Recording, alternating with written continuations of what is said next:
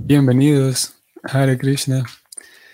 Hoy estamos en miércoles, miércoles primer día de marzo. Y vamos a continuar con el Bhagavatam, texto número dos, capítulo cinco, canto segundo.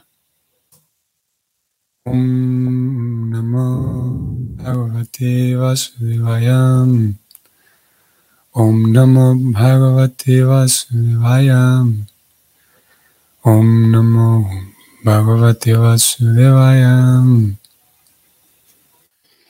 Yad Rupam Yad Adhisthanam Yata Shristam Idam Prabhu Yat Samstam Yat Param Yacham Tat Tatvam Vadatattvam. La traducción es la siguiente. Mi querido Padre, describe concretamente las características de este mundo manifiesto. ¿Cuál es su trasfondo? ¿Cómo se crea? ¿Cómo se conserva? ¿Y bajo el control de quién se lleva a cabo todo ello? Vamos al comentario en el que Prabhupada escribe lo siguiente. Preguntas de Narada en lo que se refiere a la causa y el efecto verdaderos parecen muy razonables. Sin embargo, los ateos exponen muchas teorías hechas por sí mismos que carecen de todo vestigio de causa y efecto. El mundo manifiesto, así como el alma espiritual, aún no han sido explicados por los herejes ateos mediante el conocimiento experimental, si bien han expuesto muchas teorías creadas por sus fértiles cerebros. Sin embargo, en oposición a esas teorías de la creación, productos de la especulación mental, Narada Muni quería conocer en verdad todos los hechos de la creación y no mediante teorías. El conocimiento trascendental referente al alma y la superalma incluye el conocimiento del mundo fenomenal y la base de su creación. En el mundo fenomenal, cualquier hombre inteligente observa, de hecho, tres cosas. Número uno, los seres vivientes. Número dos, el mundo manifiesto. Y número tres, el control último de todo ello. El hombre inteligente puede ver que ni la entidad viviente ni el mundo fenomenal son creaciones de la casualidad. La simetría de creación y de sus acciones y reacciones regulativas sugieren la existencia en su trasfondo del plan de un cerebro inteligente, y mediante preguntas genuinas uno puede llegar a conocer cuál es la causa última con la ayuda de alguien que de hecho conoce las cosas, ¿ok? De alguien que de hecho las conoce. Muy interesante eh, esta, la forma en la que termina este comentario de Prabhupada. Nos da chance entonces para hablar de, del tema que también fue incluido aquí por él, del tema eh, o las preguntas de la existencia de Dios, ¿existe Dios?, las teorías de que no, que Dios no existe, la firme determinación de algunos de que definitivamente Dios no existe porque existe la ciencia simplemente. Para algunas personas parece ser que ese es un argumento suficiente. Ellos eh, tienen la, la impresión de que sí, ya se demostró que Dios no existe. ¿Por qué? Ah, porque tenemos aparatos, porque tenemos microscopios y porque tenemos tecnología. Es Como dije, algunas personas descansan en esa idea de que ya está resuelto el asunto, ya se comprobó que Dios no existe porque podemos viajar a la luna o porque podemos hacer tantas cosas mecánicas extraordinarias. Y eso es, según ellos, es suficiente um, argumento para demostrar que Dios no existe, porque nosotros por nosotros mismos podemos hacer todo esto genial. Y como dije, el verso mismo, cómo, cómo Prabhupada termina y la tesitura misma del verso, del comentario, nos, nos permite adentrarnos en ese tema. Aquí vemos Ayer mencionábamos eso de cómo Narada Muni es un hijo del Señor Brahma. Un pequeño dato que vale la pena reconocerlo. En este verso directamente, vamos a ver, en este verso encontramos que Narada Muni de manera explícita le dice al Señor Brahma, se refiere a él como mi querido padre. ¿Cuál es la palabra que ha sido traducida como, como padre? Y esa palabra es, es eh, aquí está, Prabhu. Otra forma de Prabhu, como comúnmente los devotos se refieren entre sí, Prabhu. Incluso, incluso, a ver, en este caso se traduce Prabhu como padre y en otros contextos se traduce Prabhu como maestro, como alguien a quien, en ambos casos, tanto el padre como el maestro, es alguien a quien se le debe respeto, ¿no? Porque es alguien que tiene autoridad, es alguien que tiene experiencia y es alguien de quien aprendo. En ambos casos, Prabhu y Padre. Mm. Ahí decía que entonces los devotos se refieren entre sí como Prabhu. Incluso las devotas, partiendo de la definición de que un Prabhu es alguien que, de quien aprendo, un Prabhu es alguien que, que tiene experiencia. Una devota también sería un, un Prabhu.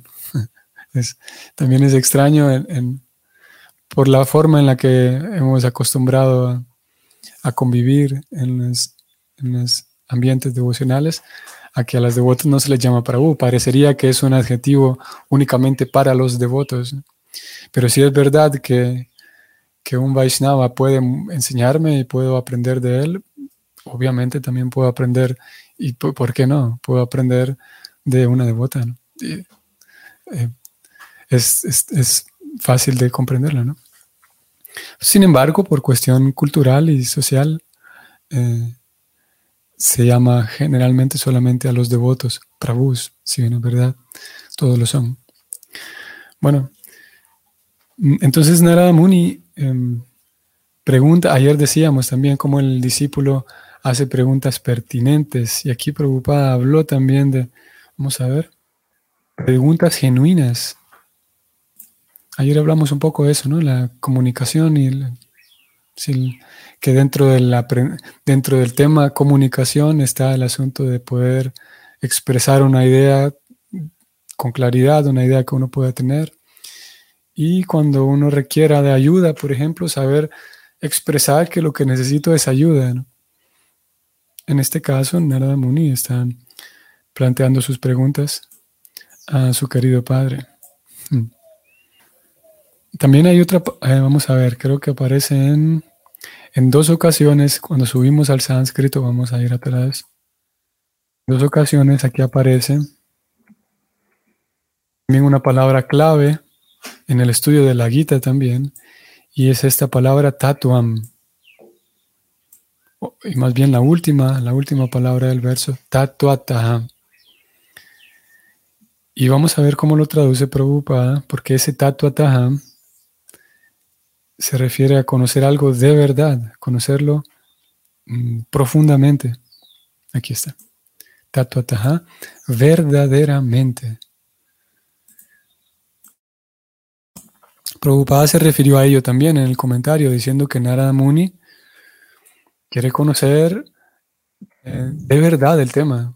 Quiere no solamente eh, eh, indagar y no solamente divertirse con, con, las, con diferentes posibilidades, sino que él quiere realmente conocer. Ustedes saben, ¿no? Que en algunas ocasiones, y es en algunas ocasiones el, se puede llevar a cabo, se puede desarrollar una conversación así entre amigos, hablando sobre cosas que están, o sobre temas que están más allá de nuestra capacidad de de comprensión, o principalmente que están más allá de nuestra capacidad de, de verificarlas, ¿no? Entonces puede ser que en una tertulia ahí entre amigos terminamos hablando de ¿será posible que existan los ovnis, los extraterrestres? Yo digo que sí, porque una vez vi un documental, ¿qué tal? Sí, y además la información que ocultan los Estados Unidos. Se puede hablar, eh, eh, como dije, de temas que, que son prácticamente imposibles para nosotros poderlos hablar, pero que en fin de cuentas llaman nuestra atención. Y lo único que le queda al hombre común, como le dicen las escrituras, lo único que le queda a una persona ordinaria es tratar de lanzar ideas al aire y disfrutar de eso, ¿no? Tratar de, sí, lanzar ideas y tratar de, de, de hacer conjeturas y pensar en algunas posibilidades y escuchar algunas otras opciones que su amigo tiene y que yo nunca había pensado en ellas. Y lo único que le queda a una persona ordinaria es disfrutar de esas posibilidades, de esas sí, conversaciones que en fin de cuentas no son conocimiento verdadero, ¿no? Y que, vamos a suponerlo así, vamos a ponerlo de esta manera. Podríamos encontrar un grupo de personas, un, un grupo, de, vamos a decir, tres amigos conversando en, en estos términos, como dijimos, en, esta, en ese estilo, ¿no? Hablando, especulando y haciendo conjeturas sobre cosas. Y un, podríamos suponer, podríamos tener a una cuarta persona, a un cuarto personaje aquí en la escena, escuchando esa conversación desde lejos, no formando parte del grupo de los que hablan, sino escuchando. Y este cuarto personaje podría concluir que, wow, qué intelectuales son ellos, qué inteligentes, porque hacen, tienen ocurrencias tan geniales, hablan de temas tan intrincados, hablan de temas tan difíciles, qué inteligentes que son. Pero lo cierto es que, si lo pensamos bien, no tiene un gran mérito simplemente lanzar ideas al aire y al fin de cuentas, después de dos horas de hablar del tema, pues no se queda en nada, porque no tenemos la capacidad ni los medios para poder eh, comprobar o verificar aquellas eh, docenas de teorías que entre el grupo surgieron. Pero aquí estamos hablando de, de el concepto, todo esto lo decíamos por el concepto y la palabra de tattvataḥ, conocer verdaderamente algo. Eso es muy diferente. Y hay un placer diferente en tener la certeza de conocer verdaderamente algo. Y es lo que plantea, es lo que busca el sistema de parámpara, el sistema de sucesión discipular. Traer a llevar a, a nuevas personas un conocimiento que es verdadero, que no solamente, y lo, lo decimos cada tanto, cada vez que surge el, el tema, presentamos esta idea otra vez. Que no es que a alguien se le ocurrió escribir esta, esta visión interesante del universo y del mundo y voy a escribir mis ideas y voy a publicar un libro. Es el Bhagavatam, todo el conocimiento del Bhakti, no es así como funciona, sino que estamos recibiendo conocimiento, como aquí leímos, tattvataḥ. Vamos a volver al verso. Esto es eh, la realidad. Del, en este caso, el tema del que estamos hablando es cómo se crea el universo, cómo se conserva, cómo se destruye también, quién lo controla. Y en este caso no son conjeturas de aquel grupo de tres amigos en la universidad, en, en, el, en, el, en el jardín de la universidad, sino estamos hablando aquí del conocimiento verdadero, conocer verdaderamente las cosas. Y eso es indudablemente una posición mucho mejor y mucho más satisfactoria, conocer verdaderamente algo es mejor que simplemente hacer conjeturas y especular, imaginar que tal vez podría ser así o tal vez podría ser así. Y aquí estamos nosotros, recibiendo ese conocimiento y cada quien, cada uno de nosotros, debido a las experiencias previas y debido a algo llamado sukriti, debido a la cantidad de sukriti que cada quien tenga, ustedes y yo estamos leyendo esto, entonces en esa misma medida nosotros mm, confiaremos en esto que estamos leyendo. A, a mayor sukriti hay mayor, mayor confianza en, en las, las escrituras. A menor, menos sukriti, sino más bien una persona que es duskriti, que es lo contrario de sukriti, entonces una persona le, con duskriti leerá todas estas escrituras y posiblemente termine concluyendo que esto es un engaño. Ese libro Bhagavatam, esa Bhagavad Gita, es, eso es un engaño. Pobre gente que se deja engañar por esos libros, por esa religión, por esa secta. En la medida en la que hay sukriti en el corazón, entonces podemos captar mejor la idea y, y sí, quedar con aquella seguridad de que es conocimiento verdadero. ¿Y qué es sukriti? ¿Qué es sukriti? ¿Qué es duskriti? Podemos ir a buscar, Krishna habla de sukriti y duskriti en la Bhagavad Gita, vamos a ir allá. Aquí está, siete dieciséis de la Gita. Y el verso Krishna dice, chaturvidha bhayantemam jnana sukriti, aquí está la palabra, jnana sukriti norjuna, arto jigyasurartarti yanicha bharatarsama.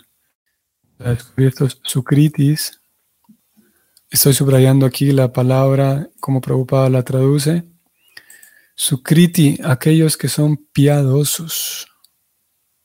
Y el verso se traduce así. Krishna dice que, Arjuna, cuatro clases de hombres piadosos comienzan a prestarme servicio devocional. El afligido, el que desea riquezas, el indagador y el que busca conocimiento acerca del absoluto. En el texto catorce, siempre en este mismo capítulo, vamos a encontrar el concepto contrario, lo opuesto. Aquí se va a hablar de duskriti. No, no, perdón. No en el catorce, sino en el quince. Sí. Aquí vamos a encontrar a ellos, a los duskriti. Aquí aparece en la primera línea esta palabra. El verso dice que na mam duskriti no mudha prapadyante naradama mayaya pahrita jnana asuram bhavam asrita. ¿Qué significa esto? En la traducción, eh, estos duskritis aparecen como mm, herejes. Vamos a ver cómo se traduce el verso. Krishna dice que esos herejes que son sumamente necios, que son lo más bajo de la humanidad, a quienes la ilusión les ha robado el conocimiento y que participan de la naturaleza atea de los demonios, no se entregan a mí. Ok, decíamos esto entonces porque tenemos aquí un Bhagavatam, tenemos aquí a un Srila Prabhupada presentando el Bhagavatam, presentando toda esta ciencia devocional con mucha autoridad, y con esa autoridad que Prabhupada presenta estas escrituras, hay momentos en donde, como el verso de hoy, hay momentos en que Prabhupada dice, este es conocimiento verdadero, esta es la verdad. Difícil de, de decirlo, ¿no? Solamente alguien que tenga autoridad real puede hablar de esa forma, con esa autoridad. Prabhupada dice, esta es la verdad, así es como funcionan las cosas. Y en la medida en la que entonces haya duskriti o sukriti en el corazón, entonces podremos captar, Eh, podremos aceptar en el corazón esa, ese conocimiento. Obviamente que, si bien es verdad, Prabhupada dice, esta es la verdad, tattvataḥ, verdaderamente así es como funcionan las cosas.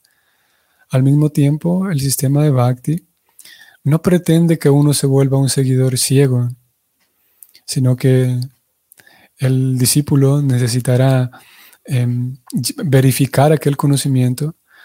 Y obviamente dentro de todo el, toda la ciencia devocional habrá temas que podemos verificar, y aquellos que, que podamos verificar es un requisito que los verifiquemos.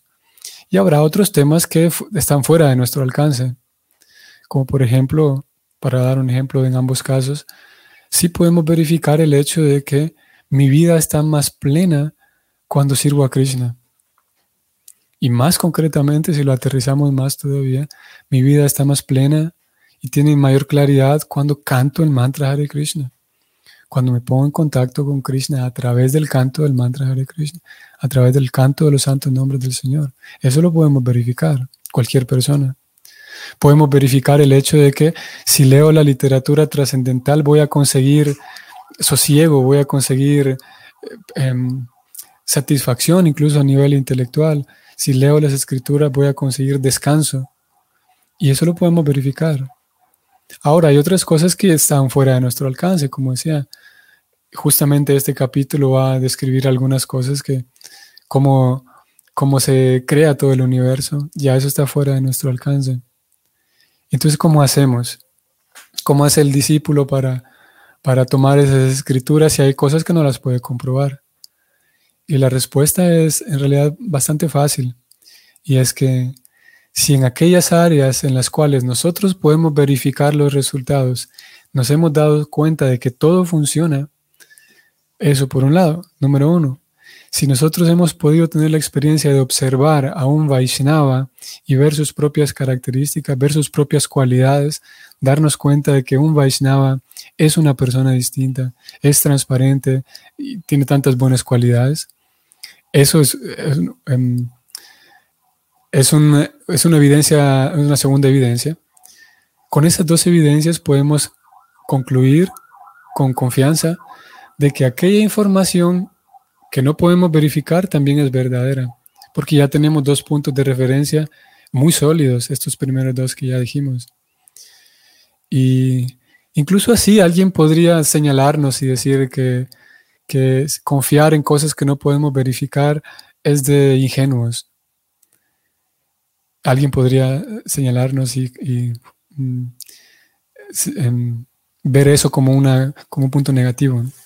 Pero lo cierto es que nadie puede vivir, nadie, ni el, ni el más eh, aferrado al ateísmo puede vivir en el planeta sin confiar en otras cosas. Todos, todos confiamos, y de hecho, no sé, como decían, ni se puede, ni siquiera se puede respirar, ni siquiera se puede comer, ni siquiera uno podría vivir un solo día entero, veinticuatro horas, si no hace uso de la confianza en cosas que uno no puede verificar.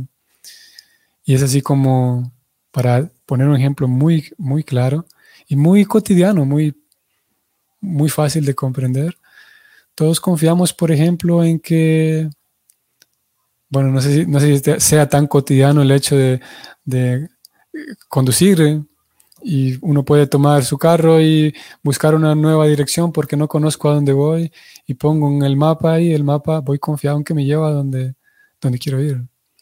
A pesar de que yo no he verificado quién fue, el, quién fue el diseñador de esta aplicación, yo no he verificado si los mapas están correctos en la aplicación, yo no he verificado si, si las, la, las distancias son correctas, pero voy confiado en que, en que voy a llegar. Y incluso podemos poner un ejemplo más cotidiano ahora sí. Yo, todos compramos, por ejemplo, alimentos y... y tenemos, vamos a abrir la, la, la, la despensa y la alacena y darnos cuenta de que tenemos tantas cosas ahí que compramos para alimentarnos que no puedo verificar si realmente este, este paquete de, de, qué sé yo, galletas o granos o arroz, lo que sea, si este paquete, ¿qué me garantiza a mí que en el proceso ninguna sustancia tóxica o venenosa mortal cayó sobre este paquete de arroz que yo voy a cocinar hoy? Nada me garantiza. Y claro, alguien podría decir que hay una cierta garantía porque todos los alimentos pasan por un control de calidad y un control.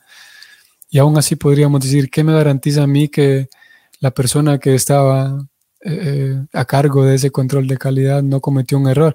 En fin, lo que estoy tratando de hacer ver es que sobre cualquier cosa uno puede, puede ponerse a dudar. Y nos damos cuenta de que si seguimos aquel sendero de ponernos a dudar de cada cosa, cada cosa que tenemos a nuestro alrededor, nos vamos a dar cuenta que no podemos ni abrir la puerta, ni abrir la puerta de la habitación para salir al mundo.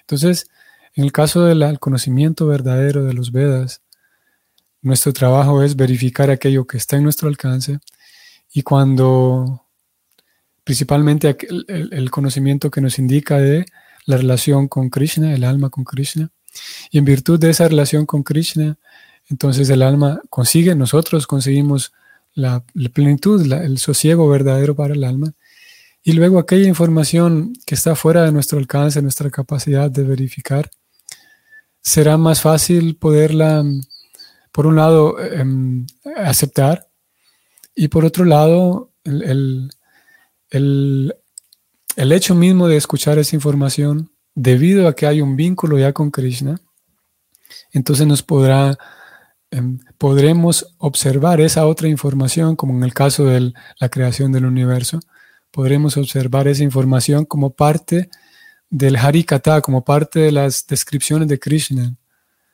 Y recib- escuchando esa información, la información relacionada con el universo, debido a que hay un vínculo con Krishna previo, escuchando esa información, entonces el alma puede seguir aumentando su ananda, seguir aumentando su, su plenitud, a pesar de que se está escuchando de un tema aparentemente tan distante de Krishna, que es del universo y, y, y cómo está compuesto la creación material.